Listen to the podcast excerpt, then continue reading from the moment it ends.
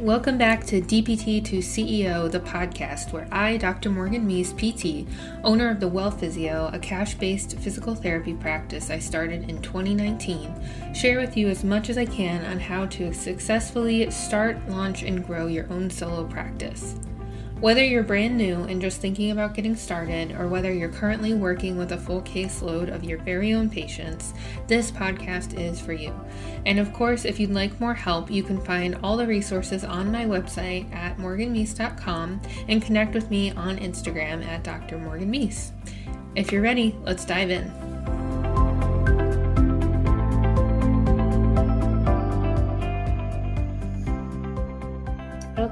So I think we're in. I hope we are. And at the very least, you and I are going to have a chance to just hang out for an hour. great, great conversation. Yeah, it'll be good.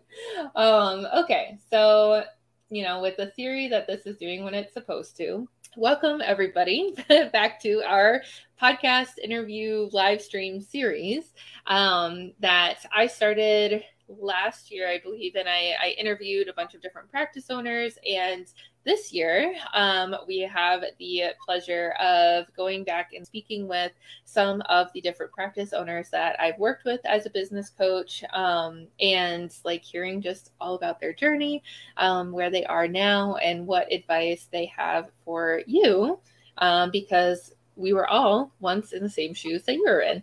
Um, so, with us tonight we have the famous, amazing Dr. Ross Childs. Um, thanks for being here. Uh, thanks for having me. Uh, I, have been waiting for the invite, so it's about time. Whoa. I don't know. I like I feel like I put off like doing this like series for a while and I don't know why because it's been it's been so much fun and I know you have a lot to share. We both so Ross and I have been working together since 2020 yeah, late 2020. Like, yeah, like right before Christmas. yeah. um, and Ross has just done some really amazing stuff. So I've been looking forward to having him here on our series um, to just talk about everything that he's learned because he, how many patients do you see a week? Uh, so currently I'm, I'm up to, I'm averaging 27 a week. And yeah. feels like it's been 27 a week on average for the past two years. Or, Almost. Well, as, as, we talked about when I first did my numbers, really I was hoping to average 16. Mm-hmm. Uh, so the fact that I've I've been averaging 27, some weeks it's even even higher. Yeah. Um, you know, it's it's a so as we've talked about, it's a great problem to have. Yes, and maybe that can just be the title of this episode. it's a good problem to have. Right. Um, cool. So uh, before we jump into like all the details and you know go off topic probably a hundred times. Um, for anybody who doesn't know you, Ross, can you tell us a little bit more about you, your background, and what led you here? Yeah, absolutely. So, uh, as you guys know, my name's Ross. Currently a physical therapist in Hampshire. I went to Franklin Pierce University uh, and obtained my DPT about 11 years ago now. So it's hard to believe that much time has has flown by. I'm a core faculty member at Franklin Pierce, where I went to school, teaching all of their MSK courses uh, for the first, first year students. Um, and let's see what else. And I also have a six year old son, so it keeps me busy when I'm not in the clinic or teaching classes. Awesome. Um, and tell us a little bit more about like what led you to start your practice. Oh, geez, how much time do we have? got 45 minutes. yeah. Well, well, just to, to keep it short, you know, like like a lot of people that I've heard their stories, I really wasn't happy. You know, I wasn't happy with the current system that we were treating in. I didn't like seeing tons of patients each day. I was getting bogged down with paperwork each day. Uh, and it just got worse and worse. I actually wanted to start my own business three years ago or three years prior, um, and I just didn't know where to begin. I, I, hadn't found you yet, so I figured I'd give it one more shot in network and it just didn't get any better. And I just I wasn't enjoying what I was doing. It wasn't what I set out to do.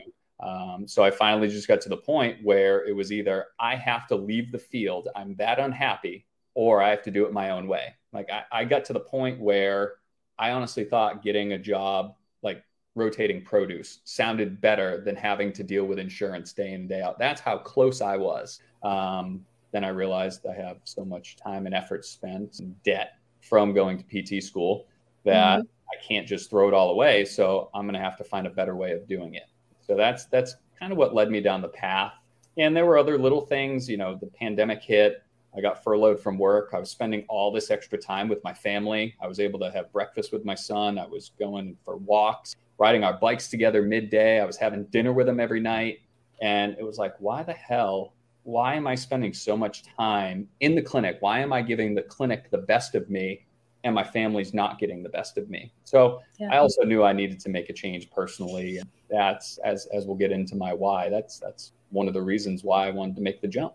Yeah, absolutely. And like I think you know like I, feel like i remember like when i first even like you know left school and went into the clinic where i lasted all of four months because i was miserable um there's almost like a feeling at least for me where I, like i felt totally alone that you know like i was having these feelings of like oh my god what did i just do? You know like go into this field where i thought it was going to be something that it's like obviously not in a lot of places and i you know was crying on my lunch break crying when i got home you know like really not great mental health and you know i feel like that's kind of like ironic for the healthcare provider mm-hmm. to like not be taking care of their health um, in a way. And uh, like it just seemed like, you know, not everybody, of course, but it seemed like a lot of the other clinicians around me were just like fine, you know, with letting things be the way that they were. And, you know, I don't mean that to sound like judgmental or anything, but it just wasn't for me. And so, like, I felt really alone. And, you know, once you start kind of like like investigating and entering into this world of like private practice as a whole, you know, or running like a cash based practice, running a business at all, you're able to find so many people, you know, yeah. who really align with your own values and, um, you know, like the things that you're mentioning about really like putting like your family and yourself first because like, you know, you're here to live your life for you. you're not, you know, like a corporation. um, like, so go ahead. not to cut you off, but you yeah. know, everything you just said, I feel like those are emotions that we as therapists go through once we jump out of school because school leads us to believe, you know, hey, you graduate, they're going to roll out the red carpet, you're going to fix the world. Yeah. And, and, that is the farthest thing from the truth because they don't teach you about the real world, they don't teach you about insurance. And biggest thing of all, they they don't teach you about the day-to-day grind, really what yeah. it's like when when all of a sudden you have to treat 15, 16 or more patients a day. You have to make sure you get your paperwork done.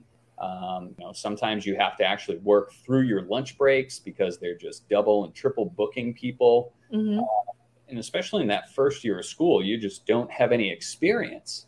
Mm-hmm. So you're questioning yourself as a therapist to begin with, and now you're getting thrown into this system that's failed over and over again, but we keep doing it. No wonder the burnout rate is so high. So yeah. it's, it's unfortunately it's never going to change. Uh, that's mm-hmm. the part. So it's really up to us as therapists to change the way we go about doing it. And as you and I have talked about many of times, it's all about providing that value so that patients can see that there's a whole nother PT world out there, and, and you don't have to get stuck in that that mill type setting. Yeah, absolutely. You know, and it's by no means is it easy. You know, it wasn't easy to quit my job. It wasn't easy to figure out how to even like build a business at all. But like the biggest thing about it is that like you put yourself in a position to create opportunities and you have a choice. You know, like you don't have to just show up from like seven to seven every freaking day because like that's how you get enough money to pay to live or whatever. but you know, like you have a choice in what you're going to do with your everyday life and also, um, you know, who you want to help, how you want to go about living and everything. And like that's, I feel like that's almost like really important too. That would have been like a cool class to take in college. like, how do you be an adult and like enjoy what do you want out of life? Yeah. Well, that, yeah. That's that's the unfortunate part is we go into it, we get out of school, and oh, we're going to be these amazing PTs, which I think a lot of us can be. And then yeah. unfortunately, we just get brought down by, I'll just call it the system. Mm-hmm. Uh, and un- unfortunately, you know, we we lose our way. You yeah. know, but for the longest time, we there was no other way. You just Mm-hmm. Grin and bear it, and then you have those therapists that let things roll off their back, or they almost became robots.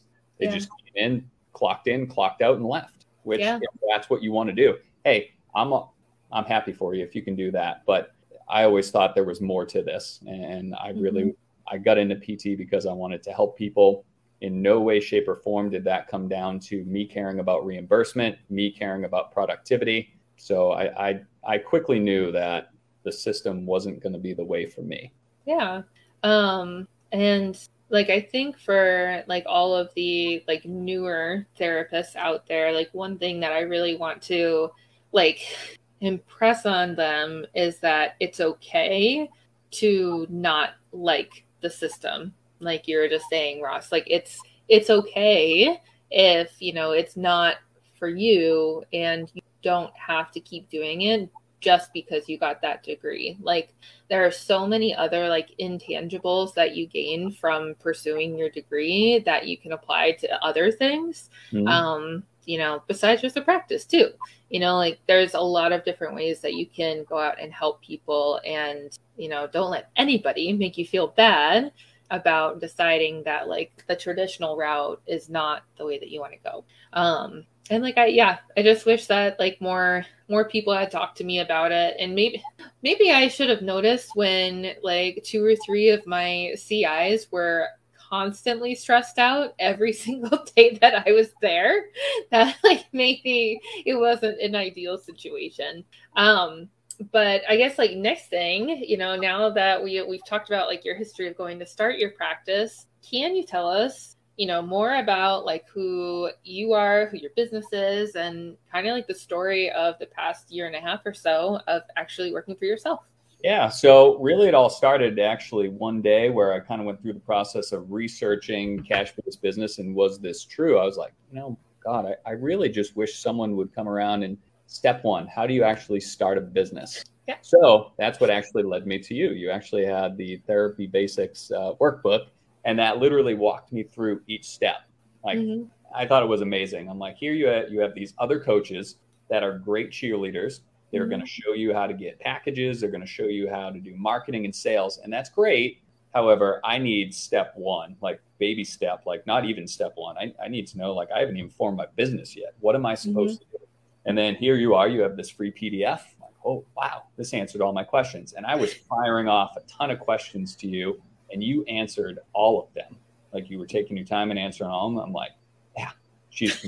So then we had a consultation, and then I knew that night I was like, you know what, I want her to be my coach, and, and that was kind of the next the next step.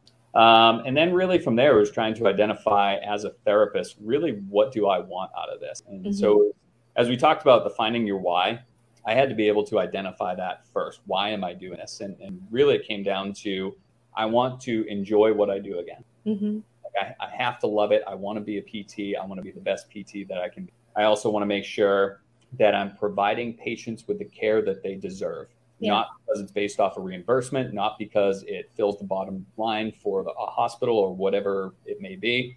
It's whatever the patient wants. And then I also wanted to spend more time with my family. You know, that that was really for me.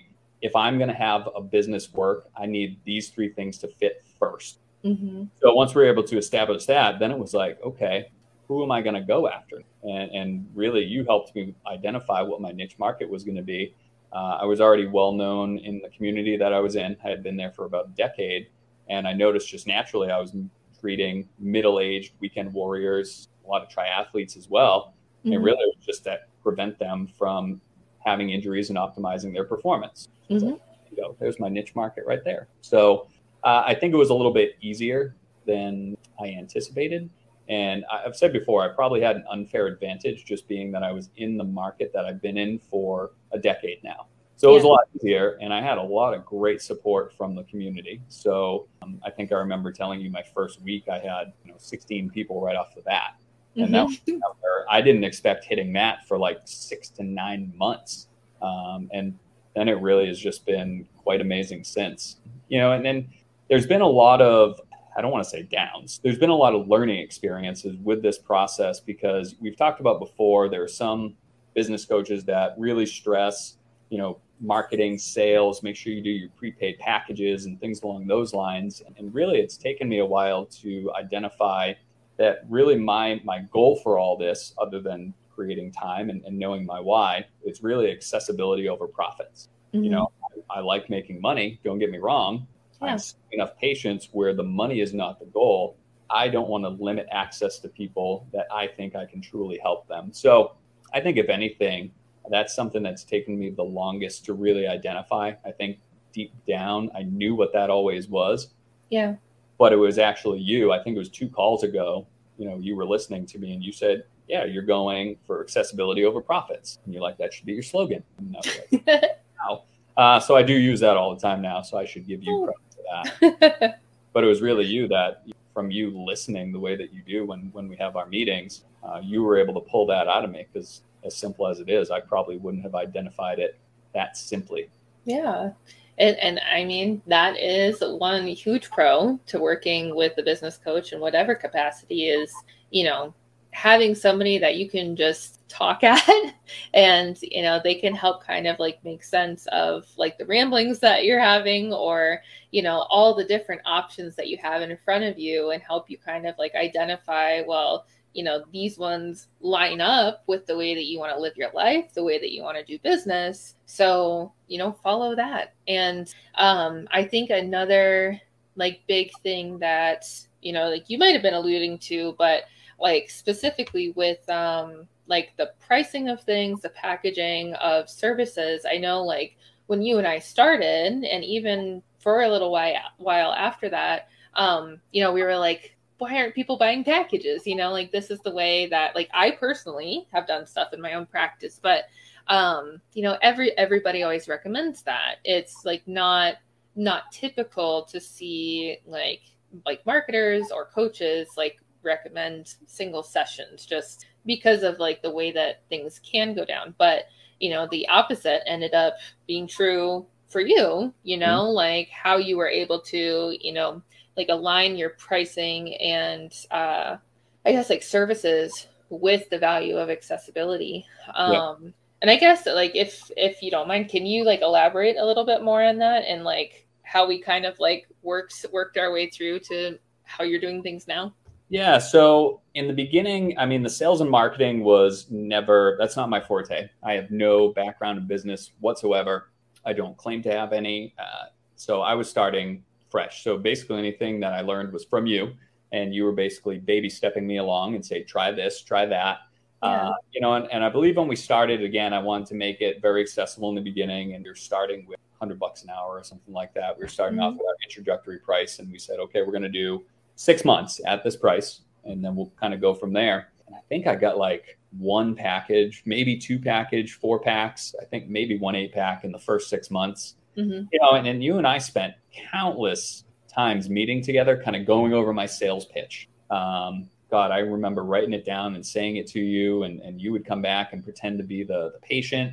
And we yeah. just we practiced it over and over again. And I feel like I got pretty good at, at sales, the sales part of it, mm-hmm. uh, and even closing it if I needed to. But people just weren't interested. You know, mm-hmm. I, I'd say, all right, you can, you know, buy these packages. I think it's going to take six to eight visits, and we do have the package. And if you buy that, there is a certain percentage off.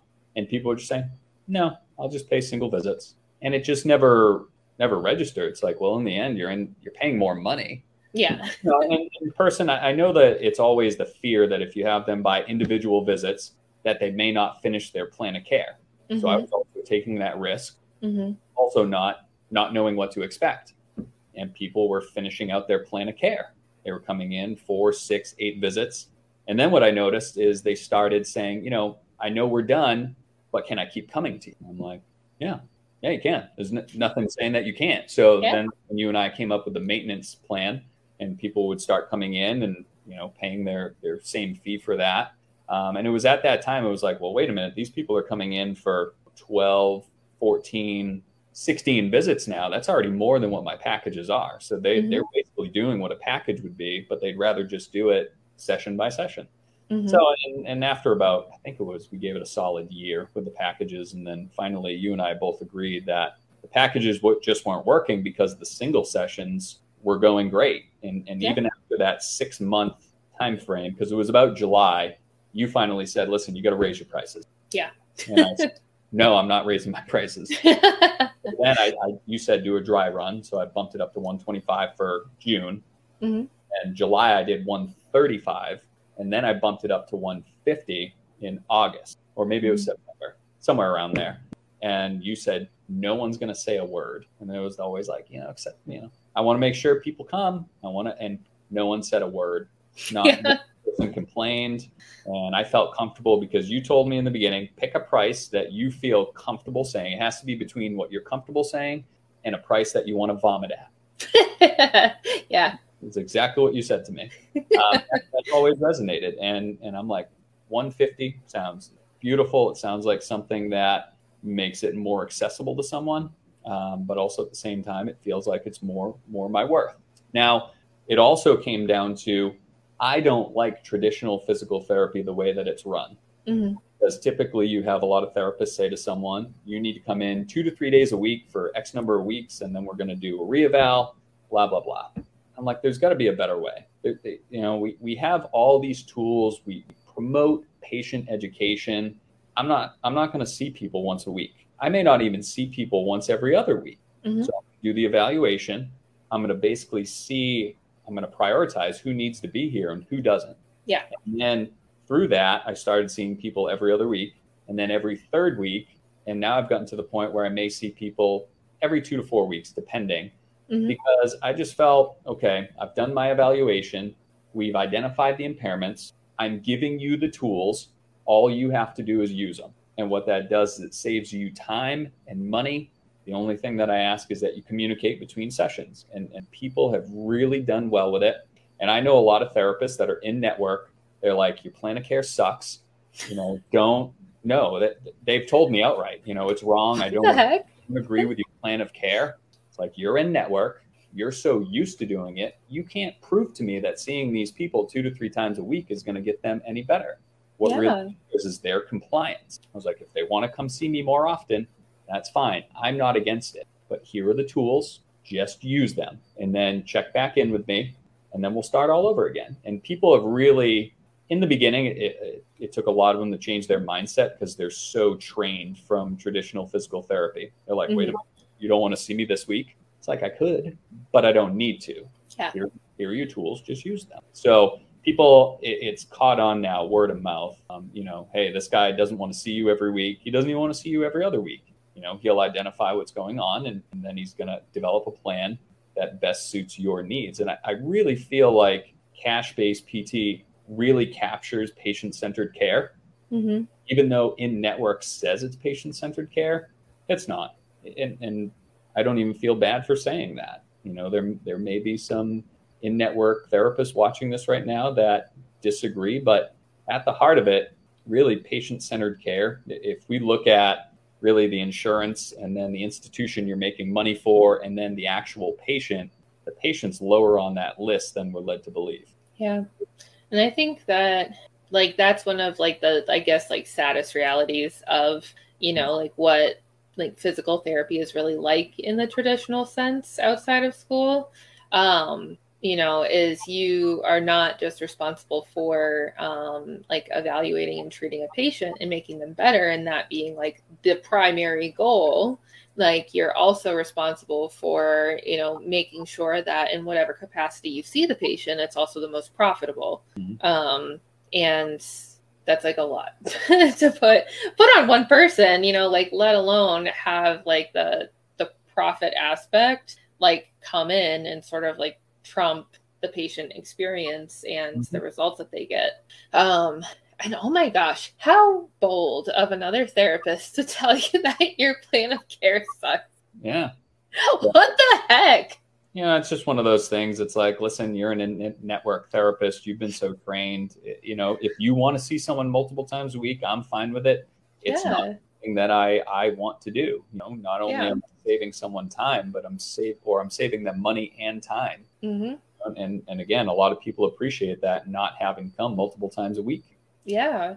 And um, another thing that I think is kind of interesting to think about here is like is there one right way to do things? You know, because like you and I very much are on the same page. Like cash pay, private pay is king. Like it's, you know, the best way to do things because of the way that we practice and like what we believe in.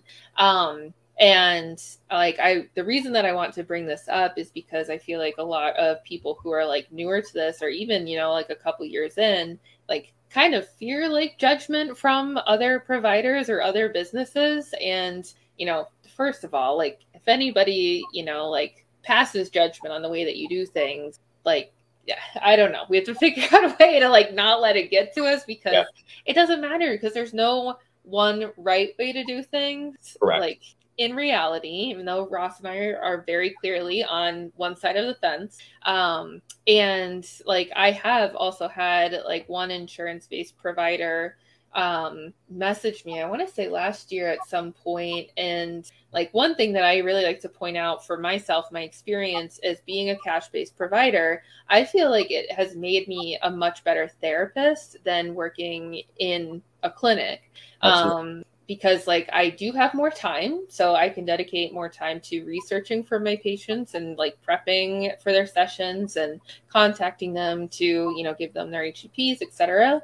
But it also is just like, you know, this person is paying me a couple hundred bucks, so like I better step it up and you know make it worth their time and that you know that insurance based provider who messaged me got all like huffy about like, oh, you think you're like a better therapist than me. And I'm like, honestly, like I don't care what you do. Like as long as we're all trying to like do things that's the best for the patient, you know, like that's what really matters. And, you know, also making sure the clinician is not going to have a mental health crisis, ideally. So which which most of us are probably going to get to that point, which is the sad reality. You know, we yeah. we have have all been there. But, you know, just to to go back to your point, you know, I have, I have patients that come in that I'll give them a consultation. They'll say, Hey, I'd, I'd really like to use my insurance. It's mm-hmm. not my job to try to convince them otherwise. It's now my job to direct them to someone who I think can help them the most. So I have yeah.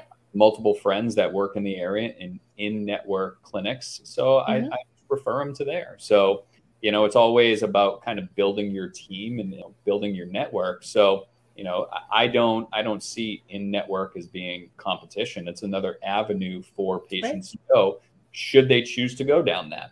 Now i will say i've also had therapists in network therapists say no one's going to pay you when they can just pay this for their copay. Like all right. Okay. Maybe, maybe. but what about when they they value what i'm able to do for them? You know everyone gets one hour treatment across the board. What if they're coming three times a week. They have a $50 copay and you expect to see them for four weeks. Well, now they're paying, you know, 600 bucks anyways. It's like, I'll probably see them twice in that time frame. So they're, they're saving time and money. Well, mm-hmm. well, it's unethical to take money from them. No, Why? no, it's, it's not, you know, yeah. they are choosing to spend their hard earned money on me. And mm-hmm. I've also found that when people have more skin in the game, they, they tend to be a lot more compliant mm-hmm. to have better outcomes. So I, I think first and foremost that that's really the biggest thing that when someone when a patient goes to cash pay or see see a therapist who's cash based, they are serious about why they're there. Yeah. You know, they let's get to the root of it and let's let's fix this. And that's not a word that I like to use often because um, I feel like that's thrown around a lot in our field, but that's what the patient wants. You know, I'm spending this money because I want something that's greater at this point. And and that's that's what we're we're all providing in this private pay system. Mm-hmm. Yeah, absolutely. Um, you know, and like there's like a saying that people who pay pay attention. Mm-hmm. Um, and like something else that I always like to bring up too, because like you know you can get all kinds of like heebie jeebies trying to tell somebody to pay you because it's not something that like we as therapists are super familiar with you know like we're not really in the money things, even though you still should, you know, see every Medicare patient for eight freaking units or whatever.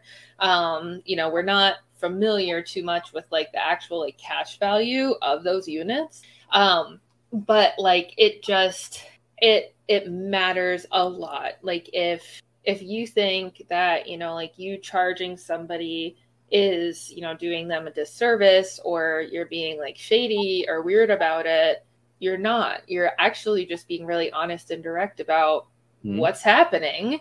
Um, here's the price. This is how it works. And if you'd like to do it, great. If not, like, let me direct you somewhere else. Yeah. And so, like, that honesty and straightforwardness really matters to a lot of people, you know, especially in like the US healthcare system where things could be very gray.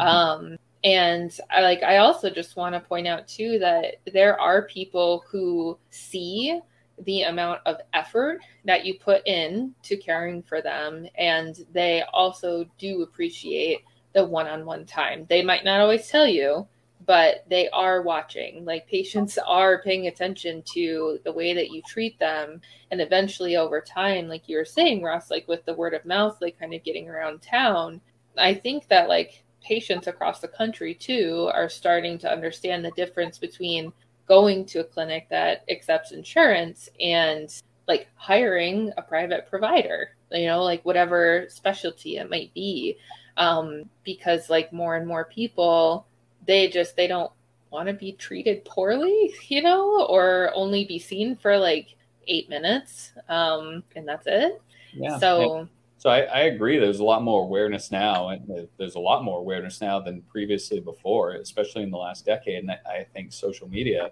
plays a lot into that. yeah You know? So in, in a in a time where I'm not that techie, and I've learned a lot of my tech stuff from you, but Good. a lot of people are, and and social media has really drawn attention to, hey, there's more than one way to do this, and especially for PT, this is what we can provide, and this is what we mm-hmm. can help you with. So you know, it's never been about, oh, we do manual therapy. It's, oh, well, we can transform your life to get you back to playing with your grandkids. We can get you back to the high level sport that you need to play or, or whatever it may be. And I think even though in network therapists say that, and, and maybe they even market it that way, insurance just doesn't allow for it. Mhm. It's, you know, you have eight visits, you have a cap, whatever it may be. It, it just, it only gets you so far. So, you know, nothing against the therapists that are in that world or the business owners that are in that world, but they've had to respond to the limitations set forth by the insurance companies. And it's, it's just a game, which Mhm. is unfortunate because the people that lose out are the therapists that really want to make change and the patient. So, yeah cash base is perfect because you eliminate the greedy business owners, you eliminate the greedy insurance companies, and then you have a patient who wants to get better. You have a therapist who really wants to help you get better, and it's a it's a perfect marriage. Yeah. And it's just like the thing for me too is it's just so transparent, you know? It's like it's very clear what is happening at like any given time and like creating like that much of a like stable healthcare experience. Yep. Um and like uh even like trustworthy, like I hate to say that, but you know, being able to create that environment for somebody as they're healing you know like on some level like that's got to be worth quite a bit as well you know instead of like sending somebody into a clinic where they get hella anxiety and then like don't really end up getting what they need out of it Yeah. Uh, and I think you just described it perfectly by creating that environment. You know, patients really want to make sure that they feel heard, Yeah. um, and, and that they want to feel like they have a say in their care. hmm you know and, and, and again I, I know that pt as a profession says that we're patient centered but that's usually not the case. In in network you have so little time that it's basically a, a dictatorship. You know okay this is what we found. These are the questions i'm going to ask. These are the impairments. These are the exercises we'll see you in three days. Hmm it's as it's as simple as that. Um, you know, when you're outside of that and the shackles are off, you know, really opens it up. You really get to know the person that's sitting in front of you. You know, they're Mhm. not a body part. You get to learn them, their family members, their their friends, and, and like you said, that's how word of mouth happens. And yeah we talked about last time, eighty percent of my my patients are word of mouth at this. hmm So eight out of ten people coming through the door are from other people who, at least I think, are satisfied customers. Yeah, yeah, absolutely. And it's amazing what can happen, you know, when you like allow yourself to like make those connections and relationships too. Um, as scary as it can be to talk to a bunch of new people and everything. Um, but one thing I wanted to go back to, Ross, before I forget, I can imagine somebody, you know, like going back to the discussion about like doing single sessions, right? you know, like there are all these factors that we just talked about that really help to shape the experience that a patient has. Um, but you know, for people who are like, you know, dead set on doing like package stuff or just like a little bit like worried about the single session because of what can happen, what do you feel like has led to like creating the what sounds like, you know, 90 to 100% compliance in I guess like return visits um, over you know the past year and a half in your practice? Uh, I think a lot of it has to do with the education that I provide to them, um, mm-hmm. really helping them because I go into every evaluation uh, and I kind of start with my introduction and I say, you know, I'm really laying this out for you because by the end of today, I want to be able to give you a better idea of what's going on. I want to tell you what you can do about this. I also want to tell you how I can assist in this process and how long it's going to take. So I really try to bring them into the examination. I want them to be a part of it with me. Mm-hmm. I basically say everything out loud as I'm doing it. Sometimes I, I, try not to, especially with like a posture assessment. I don't want them to think that they're just going to die on the spot because of all these manufactured impairments. But you know, I, I just want them to hear my my clinical reasoning as I go through, and um, and then it's just setting them up for success. You know, these are the things that are wrong. However, you know, this is what's still working really, really well, and this is the mm-hmm. success that I think we can have. Um, you know, I think it may take this long. You know, I probably don't want to see you for a couple weeks, and then usually for a lot of people, it's like, well, why not? And then it, we're getting away from that now. Mm-hmm. So now for people, it's like, all right, you you do your end, you come back to me. Um, so I, I think setting them up and just letting them know, you know, I'm I'm here for you, however you need. But I think or hopefully we've identified those four questions, we've answered them, and now you know what can be done for this. So, so I think once there's a little more clarity on why they're in pain, what's causing it, and what can be done about it, mm-hmm. you know, I think people really want to see that through. You know, and, yeah. And for for a lot of people, especially with the economy that we're in now, you know, asking them to drop 12, 1600, 2400, whatever it may be, you know, that that's a large number. Um, mm-hmm. so it would be great if people did that, but you know, if they just want to come in and pay single sessions, I'm still going to give them the same care regardless. And I think a lot of them saw that. Nothing changes whether you pay for a single session or a package. Yeah. You're still going to get the same high level care as far as I'm concerned. Yeah. Yeah, absolutely. And I think, you know, like overall, and this is something like you and I have talked about a ton, but, you know, like the process that you just described, like for for your evaluations and you know like throughout treatment too is like the process of like pre-framing but also like setting expectations and yep. like at a very i guess like like high level zoomed out level look at it you know like patients are going to feel like the safest securest you know and most comfortable if they understand what's going on and you know like i think sometimes in healthcare that's not always clear mm-hmm. and you know we're all humans and like make mistakes of course but like making that a priority of the way that you work with your private pay clients i think like it just leaps and bounds like makes such a big difference in you know the compliance like getting your patients to come back. But um you know kind of like giving them like i will tell them you know like in x number of weeks this is really what i'm like looking for based on this hypothesis that we have right now. Um you know but in that time if things change for the worse or you know all of a sudden there's no problems anymore you know if there's any big changes let me know and we'll kind of like uh, tailor our path you know to continue forward. Um that is a special guest on the camera. Right. um that's like I think one of the biggest things that will really put you like that much higher and make you like that much better of a provider um is to just tell people what you're doing and, and what to expect um and it sounds simple but like I don't anytime that I've worked with somebody and they like give that to me like okay here's today what we're doing you know and then at the end of the session like here's the plan then I can visualize it like mm-hmm. as the client and like really feel like I'm part of like a team effort rather than like okay they just like you know move my body around gave me some clamshells and I have to go back you know on Thursday or whatever um you know like that doesn't really lead too much I think to a sense of like patient empowerment mm-hmm. um and one thing I just wanted to give like a specific example too is um, I've had like a couple of like wonky kind of uh, situations, I guess, as far as like patients' pain that they're having um, with a couple of my my clients last week. And something that I did was before their sessions, like I, you know, spent 20, 30 minutes just kind of like researching and um, like refamiliarizing myself with different like anatomy.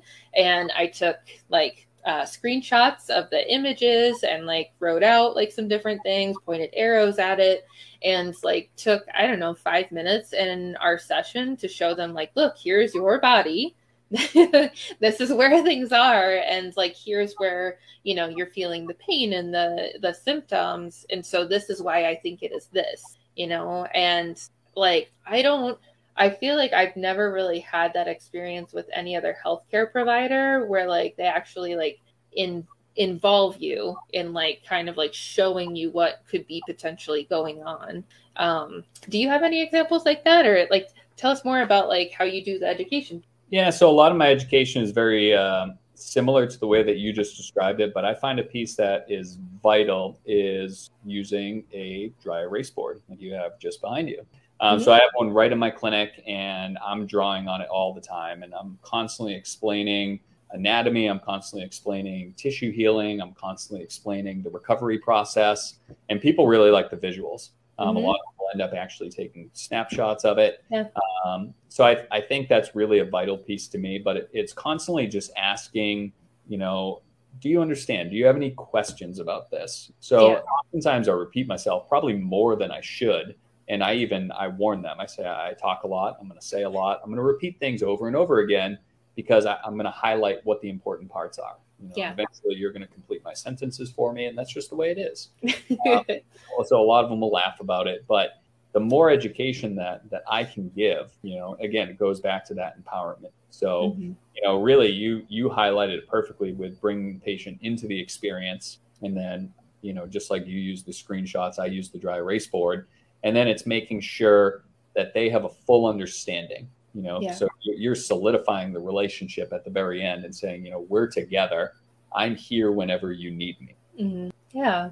And it just like that just it matters so much. Like i you know said before i just want to like reiterate your patients might not ever tell you you know like that meant so much to me that you spent that time you know to go over whatever it is or talk to me about whatever. They might not ever tell you. You might not ever hear that from anybody. Um you probably will but you might not. And it just it really does like mean it means more than you think it does to take that like extra time and go over those things with somebody you know? Because like at the end of the day too it's like a human to human experience. And if there's no like connection there you know forget sales like forget finding like other clients, like it's just not going to be a successful clinical experience for the person you're working with if they feel like, you know, weird or ignored, I guess. Well, it, it just ends up creating a, uh, that giant disconnect, and you can never really establish that therapeutic rapport. And if that's the case, then the patient might as well just be going on Google or WebMD and trying to figure it out on their own, which a lot of yeah. them end up doing anyways. Mm-hmm. Yeah, my um one of my patients that I'm seeing for he had a hip replacement. He like texted me, I think the day after his uh surgery and he was like, "My foot is numb. What's going on?" I looked on Google and found all this stuff, and I was like, "Oh no! Like, please stop!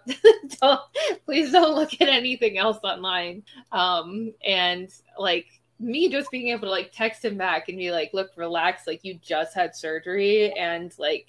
You know everything that you have going on like just breathe for a second and you know like we'll talk about it next week. And he was like oh my gosh thank goodness for like talking me down.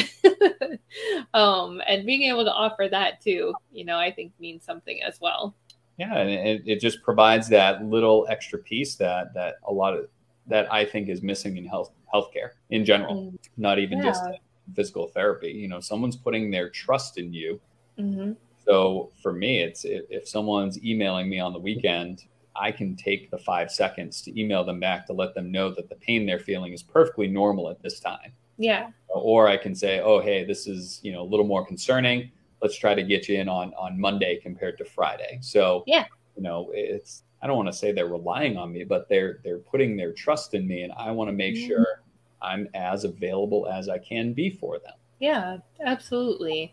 Um, you know, and like there's that, and then on the flip side, there's also like setting boundaries. Um, and like I guess like staying true to who you are, but also like you know your vision for the business and the way that you really just want to like interact with the world and i know in some of our our notes here um you know you had talked about wanting to maybe like touch on philosophy vision for the business and like i think my question for you is you know like looking back since you first started mm-hmm. um you know i feel like you've always had like a pretty clear pretty clear idea of you know those things but like how have you like stayed true to your values philosophy and vision um you know over the past year and a half even when things were kind of like rocking the boat a little bit you know and like different opportunities and all that um so luckily there's there's you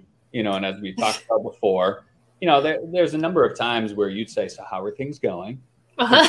i would just spew it all out at you and you're like all right calm down just let's let's break it down. So, you know, you've always been very good at saying, okay, let's kind of slow things down. What's important today? What can we then line up for a month from now?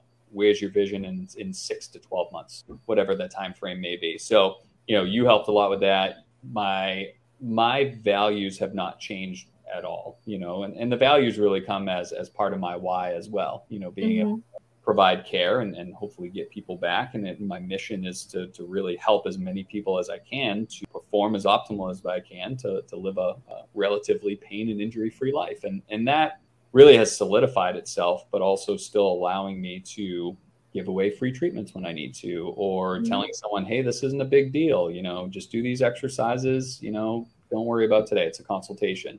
Um, so having that wiggle room has changed a little bit too, because that's really mm-hmm. helped identify that hey, we are really causing a change in someone's life.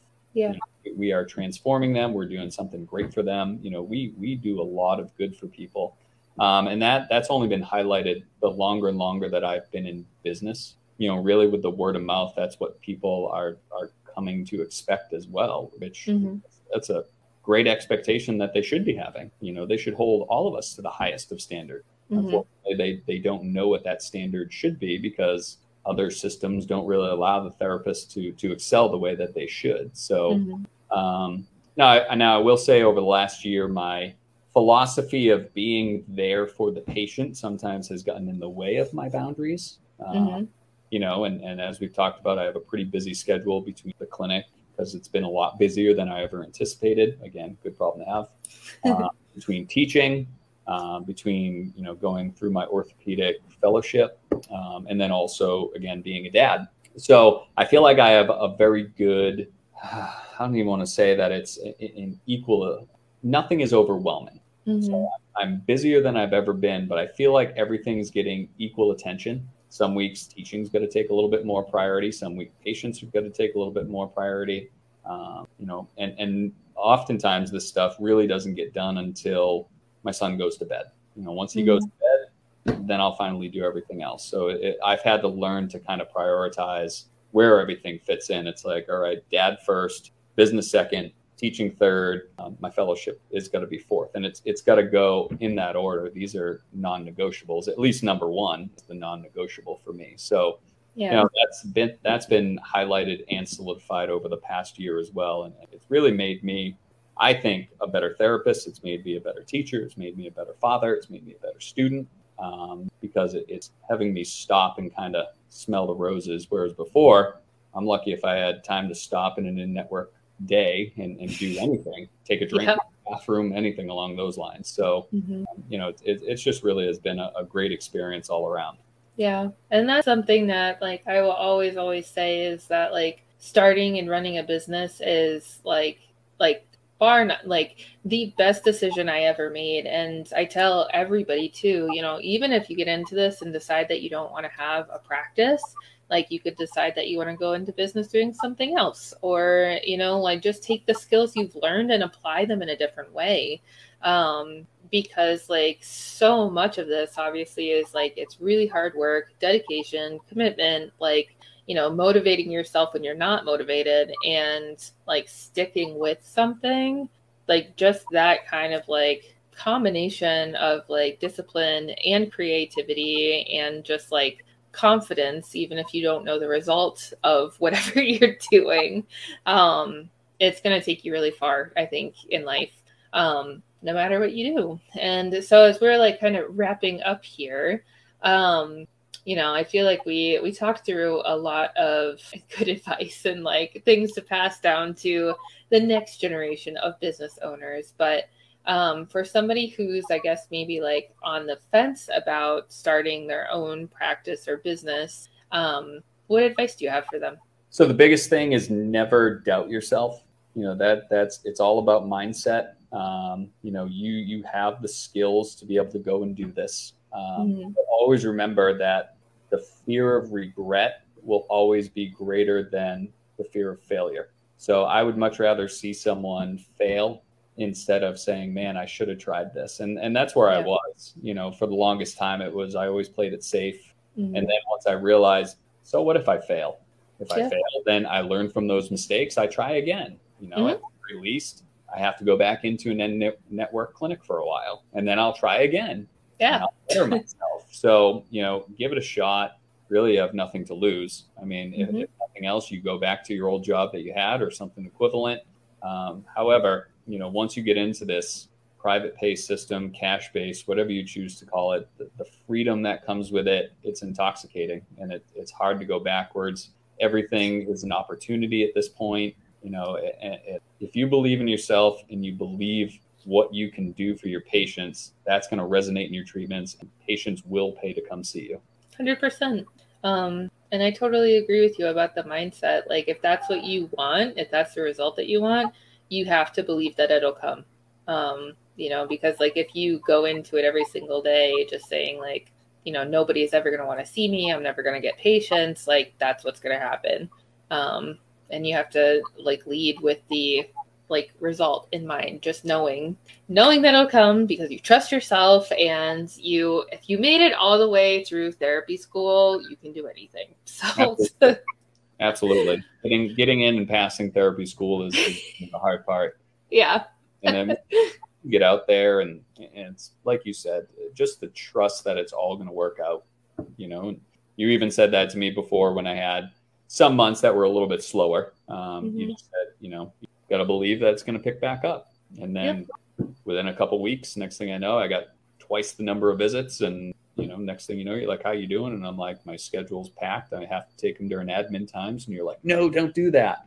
Um, but again, it's just being as accessible as I can for, for patients. uh-huh. And really making sure that you're monitoring your boundaries and that you're not stepping too far in one direction. I've, I've, made sure I've stuck to my guaranteed one admin hour a month, like you've asked. Perfect oh my gosh, awesome. Well, thank you, Ross, so much for being here. Um, I know that this is really, like I said at the beginning, really helpful to just hear like everybody's journeys, and you know they all all look different. There are all kinds of things that could you know come up on on this journey to growing a business, and you know it really will. You'll never really reach a destination. Like it'll just it's just always a journey and a path of, of growth and everything. So um, if anybody has any questions for you or wants to come see you for therapy, um, where can people find you? Absolutely. Whoop, there's the cat again. Um, so if anyone's in the New Hampshire region, I'm located in Concord, New Hampshire. Um, you can always go to my website at uh, Fit for Life ptnh.com. Uh, if anyone has any questions for me, you can certainly feel free to reach me at ross.childs, that's C H I L D S, at fitforlifeptnh.com. Um, always feel free to reach out to, to Morgan. She has all my information as well. But if I can help anyone at all, please don't hesitate to reach out because my experience has been very positive. And I know that's not always the case, but honestly, if I can do it, anyone can do it. So you just got to believe that you can make it work. Yeah, awesome. What a good parting word.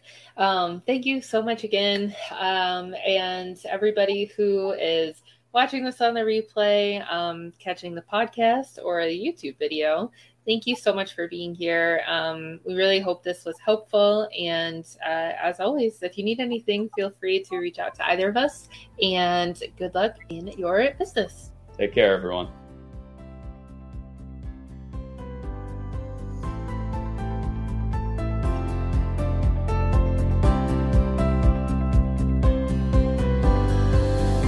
That's a wrap. Thanks so much for listening. As always, I am honored to be a part of this community of healthcare entrepreneurs, and it is my hope that by sharing and spreading stories, advice, and knowledge to people just like you who want something more, it will inspire you to create the life and career that you dream of. If this sounds like you and you're ready to get your business off the ground, please find me on my website at morganmeese.com or on Instagram at Dr.